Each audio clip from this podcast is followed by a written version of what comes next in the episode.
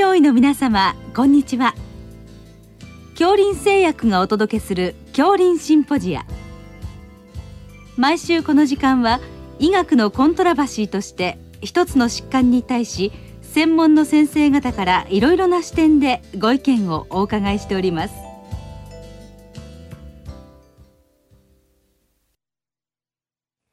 シリーズ高血圧糖尿病の管理に向けての7回目。家庭血圧 ABPM の活用と題して帝京大学衛生学公衆衛生学主任教授大久保隆義さんにお話しいただきます。聞き手は国立国際医療研究センター病院名誉院長大西晋さんです。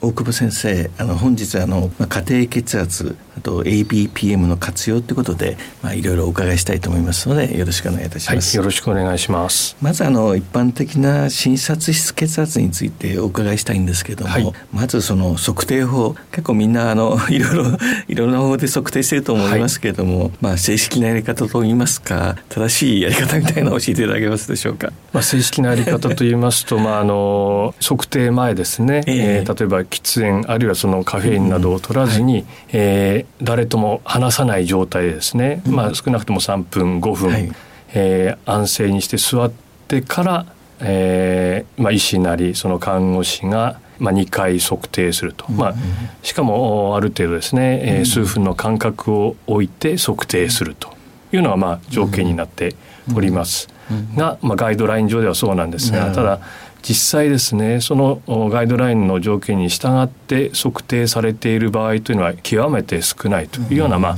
報告がまあ実地以下のですね方を対象にしたアンケートなどで示されております。そうかもしれませんね。あの病院来たすぐの時はちょっと高めですよね患者さんっていうのはですね。そうですね。えーそれで、まあ、少し落ち着いてからあの測ったりはしますけれども、その後2回はなかなか測らないかななんていうのもあるんですけども、ね、あと会話をしながら測定をしてはいけないというのがあるんですが、えーね、実際その短い診察時間の中で会話をしながらどうしても測定をしてしまうと、うん、してしまいますねあるいはそのコミュニケーションの手段になっているというのは そういう面もあってですね、なかなか、まあ、きちっとですね、えー、測定がなかなか難しいというのが、まあ、この診察室の現状だろうかと思います。まあ、その診察室血圧のなんか分類みたいのがあるんでしょうか。はいあの高血圧学会でですね、昨年ガイドラインが改定されまして、それで、まあえー、血圧の分類、まあ、高血圧というのは14090以上ということで変わらないんですが、えー、その下の部分ですね、まあ、今まで、まあえー、正常高値と呼ばれていた部分、まあ、13080から14090の間がですね、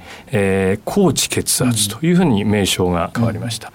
また12080未満のですね今まで私的血圧と呼ばれていた部分がですね、正常血圧という名称に変わりました、うん、まあその背景としましてはまあ私的とですね正常というのがまあ一般の方にとってはまあどちらも同じだということで、えー、その私的血圧の上に以前はですね正常血圧があったんですが正常も私的も全部ですね正常のように思われてしまうというところでも一般の方に分かりやすいようにえー、とにかく12080未満のですね一番いい血圧を正常血圧というふうに名前を変えたわけです。そしてまあ13080ですねから14090の間というのは、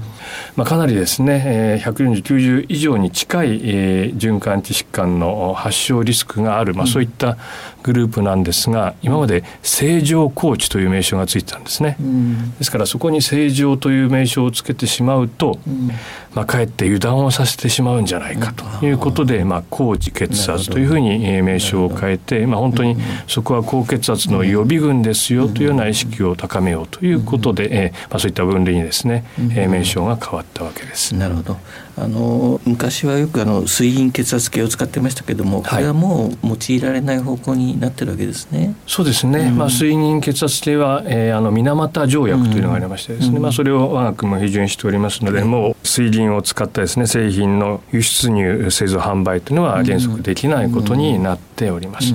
そういった中で水銀血圧計は今、まあ、医師会の先生方とかですね中心になっていろいろと回収事業をされています。そしてまあ水銀の代わりになる血血圧計としては、えー、あの水銀中ライク血圧計というですね、うん、あの電子圧力中がですね LED を使ってるんですが、まあ、それが、えー、水銀血圧計と同じような動きをして、まあ、超進法で、うん、測るという方法が一つあります。うんまたそういった聴診法ではなくて、えー、電子式のですね自動血圧計で測るという方もかなり使われております。ただいずれにしましてもですね測定前の条件をきちっとしないとかなり、えー、ばらつきのある値になるというのが、まあ、診察血圧の、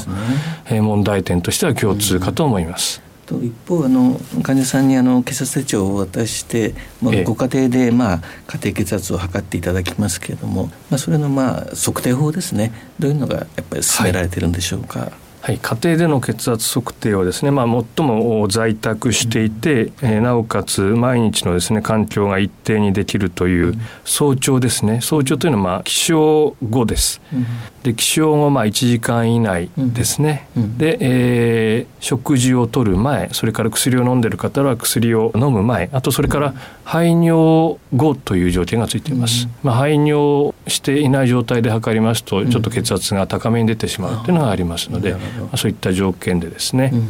えーまあ、2回ですね、うん、えー、まあ、12分の間隔安静を置いて、まあ、2回測ると。うんいうのをまあ早朝に行う起床後に行うというのが一つですね、あとそれから就寝前寝る前ですねこれは寝る前というのは、まあ、あの特に条件はそれ以上はつけてないんですが、まあ、その飲酒をしますと例えば直後の血圧は低下しますので、まあ、飲酒をしたとかあるいは入浴直後だとやはり血圧は低下しますので、まあ、入浴直後だったりですね、まあ、飲酒後であればそのような条件を血圧手帳に書いていただくことによって、えー、その時々のですねね血圧の反応というのを、まあ、自らですね、えー、判断することもできますし、また朝の血圧ですね。その就寝前の血圧というのは、まあ、それぞれですね、別に平均化して、えー、高血圧の診断治療の指標にするわけですけれども、まあ、そういった場合もですね、えー、この就寝前の血圧はまあこういった条件下だったので、まあ、ちょっと低めですね、といったことで、まあ、そういった値を除外したりですね、した分析というのも可能になろうかと思います。これもまたあの分類がいろいろ行われてるんでしょうか。あの診察血圧に対応した家庭血圧の分類というのは、まあ、去年のですねガイドラインから、えー、設定されました。で、えー、診察血圧の14090に対応する値が家庭血圧では13585という値になります、まあ、これを超えると家庭血圧での高血圧というふうになります。でそれは、えー、早朝の家庭血圧の平均あるいは就寝前の家庭血圧の平均、まあ、どちらかですね。いずれかが13585を超えたら高血圧というふうに診断されるわけですね。まあ、そういった形で、えーまあ、135、85の下の分類がですね、家庭血圧だとまあ125のまあ75という値なんですけれども、まあ、そちらとその13085の間というのがいわゆる高知血圧の領域になろうかと思います。それでは次にその ABPM ですね、はい、これはあの24時間自由行動化血圧ということですね、はい、これについて少し詳しく教えていただけますでしょうか？はい、えーと、24時間自由行動化血圧。あの、はい、なかなか聞き慣れない方も多い名称かと思いますが、えこれはまあ血圧計をまあ腕に巻いた状態でですね、えあと小さなですね、え機械がまあ腰の周りにつけてですね、でそこから、えその腕帯にですね圧力が定期的にかかって血圧を測定して、えその測定値がですね自動的に、えそのポケットのですね小さな機械に蓄えられるという、まあ、そういう、え仕組みでですね1日を通して、え血圧を測れるという機械です。まあ、1日を通してというからには、うん、えー、まあ日中のみならですね夜間寝てる時もですね、自動的に血圧計が動いて血圧が測定されるという、まあ、そういった機械でですね、えー、通常あの夜間寝てる時っていうのは血圧わからないんですが、まあ、以前からですねもうここ二十数年前からですね特に夜寝ている時の血圧というのが、うん、えー、高いと、まあ、非常に将来、えー、循環器疾患を起こしやすいということが分かってきまして、えー、その24時間血圧における夜間の血圧というのは、うん、あその高血圧の診断それから治療のターゲットとして重要であるということが示されております。の今お伺いした診察室家庭そして24時間ですね、はい、そのあたりを、まあ、実際の現場でどのようにその解釈しながら診療を進めていったらよろしいんでしょうか？まあ、診察室血圧ですね、えー、まあ、これは診察室で、えー、病院外来で測る血圧のほかにも、いわゆるその検診とかですね、まあ、人間ドックとかで、まあ、そういった、えー、いわゆるその医療機関で測る血圧の、まあ、総称なわけですね。我が国では検診なりドックというのは非常に発展していますので、で、えー、まずこの高血圧の兆候を捉える点でですねこの診察室の血圧というのは、高血圧の発見に大変重要であろうかと思います。ただですねやはりその診察室の血圧というのはいわゆるその白衣効果ですね、ね、まあ、白衣を着ている人を見ると、うん、まあ、心臓がドキドキして血圧が上がっちゃうなんて、まあ、そういう方がいらっしゃるので、うん、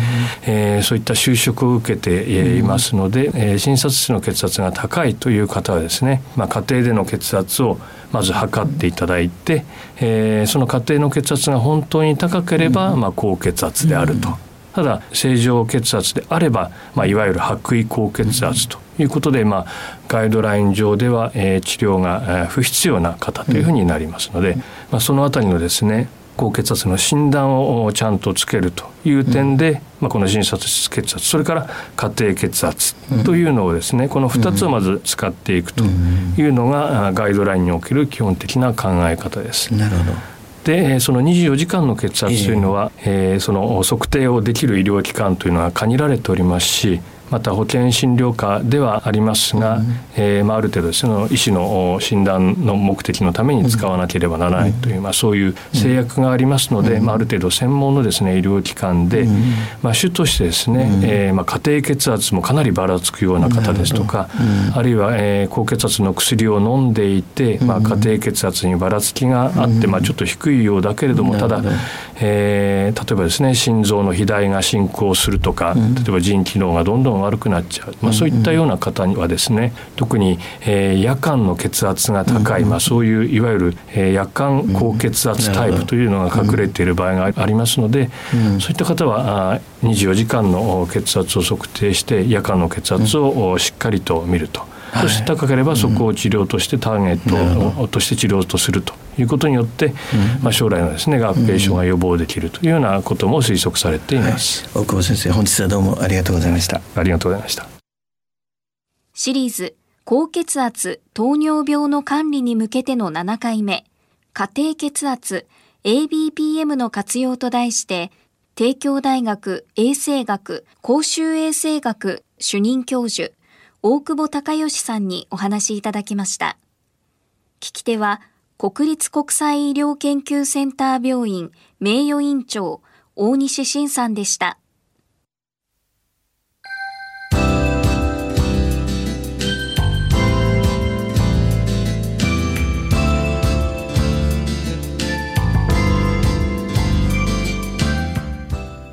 それでは恐林製薬がお送りしました恐林シンポジア。